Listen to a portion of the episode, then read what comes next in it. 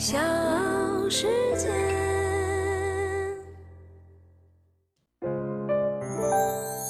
大咖故事，故事舅舅，越说越有。今天的这位大咖呢，可能并不喜欢别人用“大咖”这两个字来形容他，因为他平时呢就不喜欢别人叫他老板或者是老总，他最喜欢的称呼是博士。在他的名片上呢，博士排在所有职务的前面。他热爱技术胜过热爱商业，甚至呢，对自己一手创办的视频网站，他也把科技创新放在第一位。他就是爱奇艺的创始人龚宇博士。我是唐莹，欢迎各位收听和订阅《大咖故事》。今天的大咖是爱奇艺的创始人龚宇。龚宇。爱奇艺的创始人、CEO，一九六八年出生于北京，毕业于清华大学。他是自动控制理论及应用专业博士学位的获得者，曾经历任无线讯奇总裁兼首席运营官，搜狐公司的高级副总裁、首席运营官，中国大型综合门户网站焦点网的创始人、总裁兼首席执行官。美国影力池技术公司的中国独资公司创始人、总经理龚宇呢，是个典型的双子座。用他自己的话说：“我是 A B 型的双子座，上升星座呢又落在了处女座的人，有点性格分裂，又有点追求完美，任何一件事儿可能都纠结。用互联网的标尺来看，龚宇本人并非天才型的选手。”一路呢，在清华自动化系读到博士之后，在师兄的介绍之下，进入了美国的影力池。这个公司呢，主营业务是液晶电视、电子元件等等，并且建立了中国独资公司，担任总经理。其实呢，这是一条最符合国情的精英之路。但是，龚宇和老师兄三十二岁创立爱特信的张朝阳相比，仍然略逊一筹。一九九九年，在互联网浪潮兴起的时候，龚宇创立了类门户的焦点网。大浪淘沙的历史进程当中，焦点网转型成了房地产垂直网站。随后呢，龚宇带领管理团队进入到搜狐，在搜狐，龚宇很快得到了张朝阳的认可，负责过广州公司无线游戏等多个部门。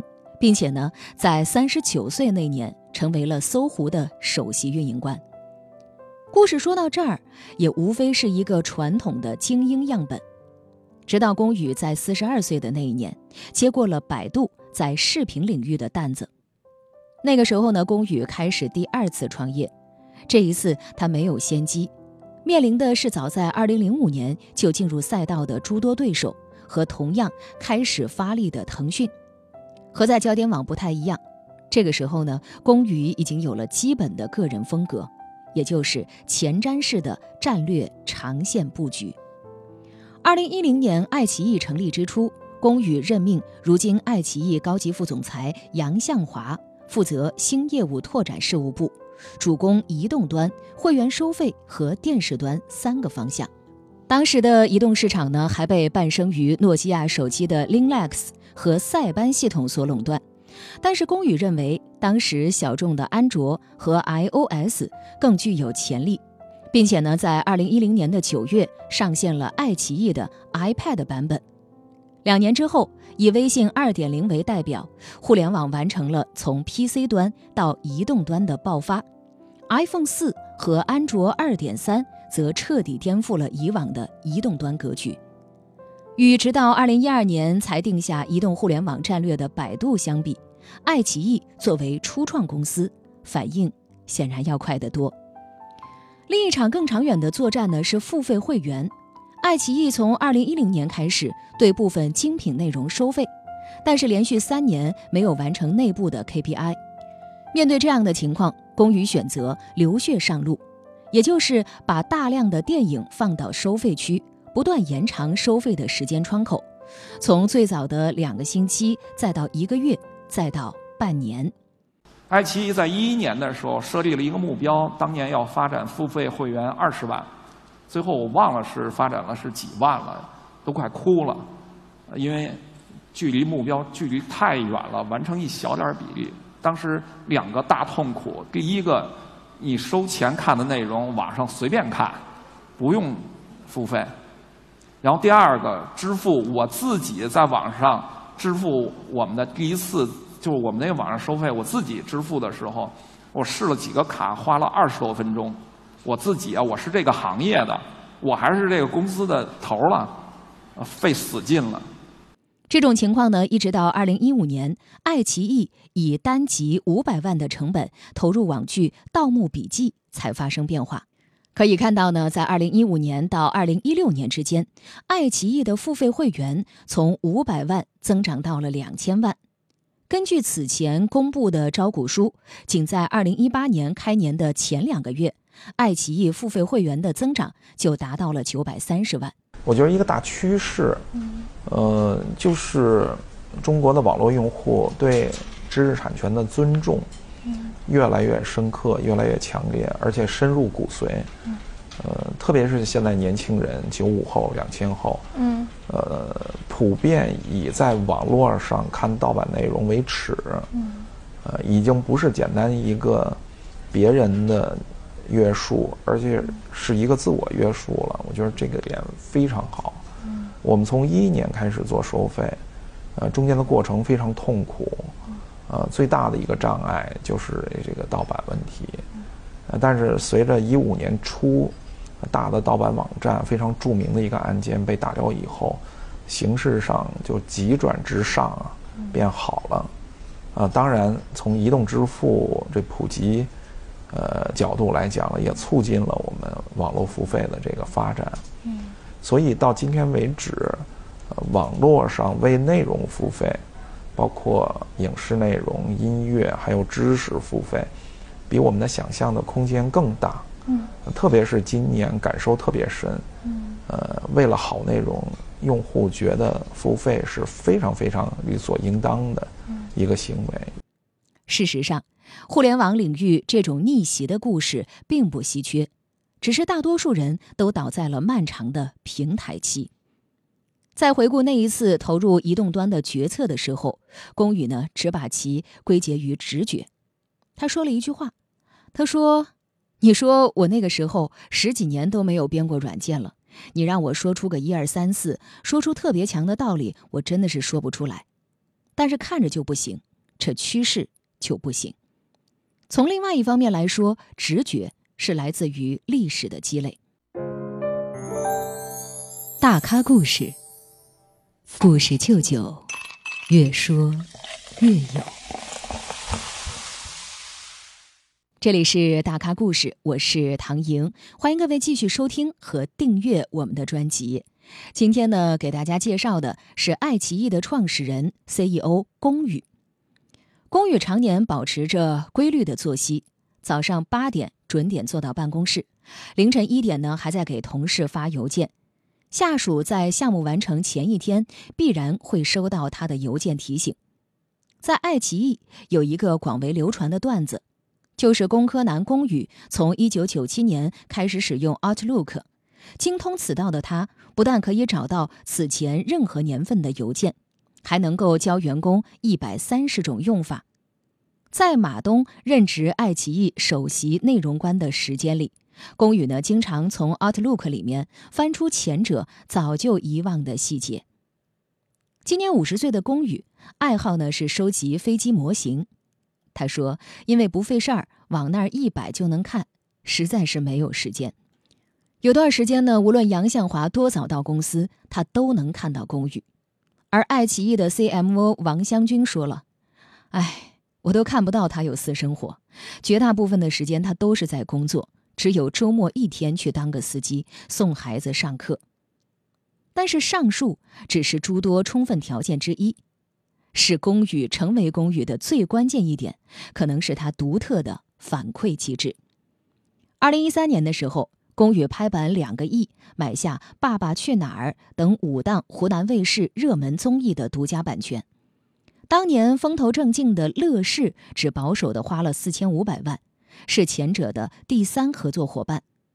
虽然此前龚宇一直不看好传统电视剧的货币化能力，选择网综算是情理之中。但在当时，两个亿的投入已经算得上是天价。这一举动不无冒险，在信息不全、逻辑判断路径不清楚的情况下，有的时候呢，只能靠灵感去赌一把。事实上，我只是赌对了而已。这是龚宇对自己的评价。事实上呢，这种灵感赌博后来也多次出现在爱奇艺的重要关头。比方说，爱奇艺高级副总裁陈伟跟龚宇商量筹备一档超级网综，节目是前无古人，但是龚宇很快同意，并且放手让陈伟去做。这档节目最终投入超过三个亿，开启了流媒体网综的超级时代。而这档节目正是当年的现象级网综《中国有嘻哈》。不仅如此。龚宇还经常去爱奇艺的各个厂子探班，和各类的明星打招呼、话家常。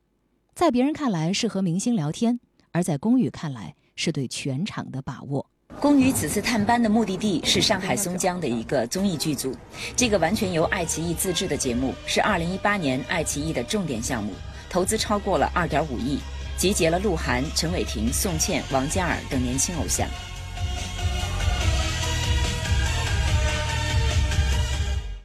你好，你好，你好，你好，哎，龚宇，特别高兴能参加我们节目。没有，没有，没有，我特别开心。怎么瘦了是吧？瘦好多了。谢谢。跟美婷没事跟美婷聊。对，跟美婷聊。我觉得这屋里，那个 Manny 不是跟我说，就前一阵沟通嘛，说你特喜欢这节目，非常谢谢啊。我要谢谢你啊，哪里哪里？就就可以，太久没有这种感觉了，我。真是的，真正真心话。因为我也特别希望你能来，因为你两次参加我们那个就尖叫之夜，嗯，然后最后那个结束那个舞是你们给我印象特别深，特棒。外人眼中，宫羽老板探班是跟各个明星闲聊天，热闹光鲜，好不令人羡慕。但对如今的视频行业稍作了解，就不难知道，频繁探班的背后，实则是龚宇的压力巨大。如今视频这个行当竞争激烈残酷。就在宫宇探班的同时，竞争对手的同款节目已经上线，且口碑不错。宫宇说，尽管他们启用了最好的团队，完全按照打造爆款目标投入，但最终的效果究竟能不能达到预期，没有人敢打保票。所以他不得不多在现场转转。汪峰的演唱会，今年那个也是这个，他那这一个巨人是是没颜色的，然后拿一个那个投影投影头的，我知道，把各种人脸头，他那个是。或者用人工智能怎么让那个脸脸真的能有点有点表情动起来？电脑控制。哎，到时候我们多少个点啊？真的可以啊！弄多少个液压的小的那个机械？嗯，比如说弄个三百五百的液压的机械，然后用动动作捕捉器把人脸给弄了。可以。啊。然后拿橡胶柔性的那种材料蒙上。某种意义上呢，龚宇本人就是一个精确的运行系统。他能够一眼看出爱奇艺 logo 使用的绿色是否准确，并且呢，以茶水间的黑色微波炉为灵感，设计了爱奇艺的播放器。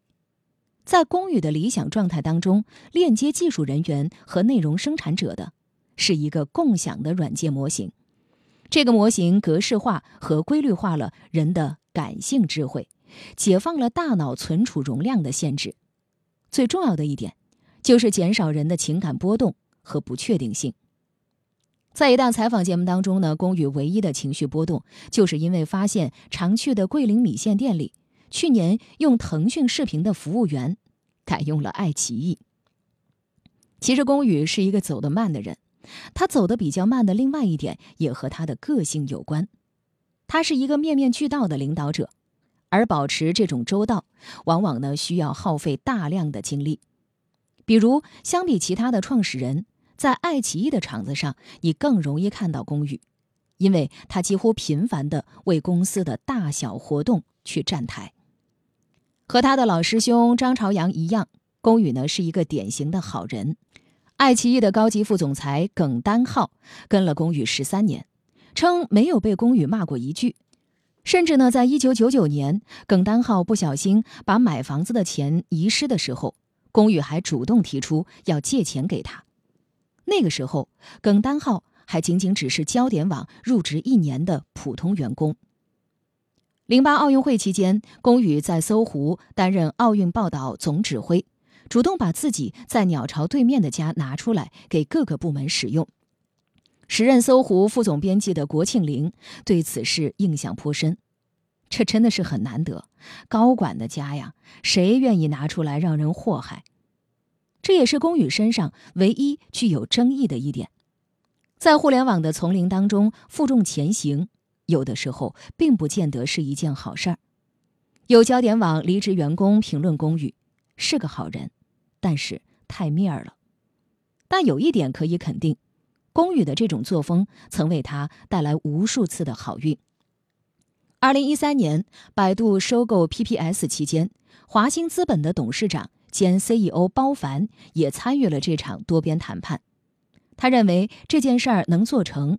与龚宇在其中的推动有着很大的关系。PPS 创始人、爱奇艺联席总裁徐伟峰曾说：“除了钱的因素，最终造成他们愿意合并的重要因素就是龚宇。”在这场谈判还没有进行到论价的时候，徐伟峰等人提出的唯一要求就是希望龚宇能够出任合并之后新公司的 CEO。爱奇艺成立之初，前百度副总裁任旭阳安排百度员工肖峰和龚宇对接。在和龚宇碰了五次面之后，他决定从百度离职，加入爱奇艺。肖峰回忆说：“他的孩子气是让我印象最深的。这种 CEO 级别的人，很少能够见到纯真的笑容。”肖峰至今仍然留在爱奇艺，担任爱奇艺商务拓展部高级总监。龚宇自己有两个孩子，在办公室里飞机模型的旁边，他放了一个怪物工厂里的小女孩手办，因为胖嘟嘟的，很像自己女儿小时候的样子。从焦点网、搜狐再到爱奇艺，他保留了一个习惯，就是给公司即将生宝宝的同事送上一本《妈妈宝宝护理大全》。这种好人风格带来的直接结果是，爱奇艺的高管团队非常的稳定。创立这么多年，高管平均任职时间都超过四年。CTO 汤兴从2012年3月起主管爱奇艺的技术工作，任职已经十年。CMO 王湘军2010年1月加盟爱奇艺，任职十二年。CFO 王晓东来自百度财务部。任职已经七到八年，唯一变动的就是 COO，在过去五年间，从马东变为了前中央人民广播电台副台长王晓辉。在动辄洗牌的互联网时代，稳定有的时候意味着赢了一大半。尽管在二零一八年，龚宇把爱奇艺送上了美股纳斯达克。但是龚宇却认为自己是一个没有出奇智慧的人，在他看来，不少领导者都有着比自己明显的某一项优势，他的特点只是相对比较平均，不会有大的某些方面的缺陷。有人评价龚宇的这种平均主义跟百度的李彦宏有相似之处，不乏斗志和嗅觉，但离所谓的狼性甚远。这也许跟两人同为技术男有关。直到现在，爱奇艺也还保持着一家科技公司的特质。一旦技术人员的比例低于百分之五十，立即停止其他职能岗位的招聘。事实上，一直保持平均的状态并不是容易的事儿，因为这需要长时间的维持低容错率。尽管在人们的谈论当中，爱奇艺一贯和优酷、腾讯视频并列，但是作为一家单体公司，爱奇艺的路。似乎要更难一点。上市对爱奇艺来说并非是终点，在眼下已经白热化的竞争当中，这仅仅是另一场战斗的起点。龚宇呢，曾经把爱奇艺定为自己人生的第三个重要的九年。前两个阶段呢，分别是在清华和搜狐，前者塑造了他的逻辑系统，后者奠定了他的行事风格。而如今看来，爱奇艺的九年似乎将被无限期的延长，龚宇也正在用另外一种方式实现他初中时期的愿望，成为一名舞美音响师傅。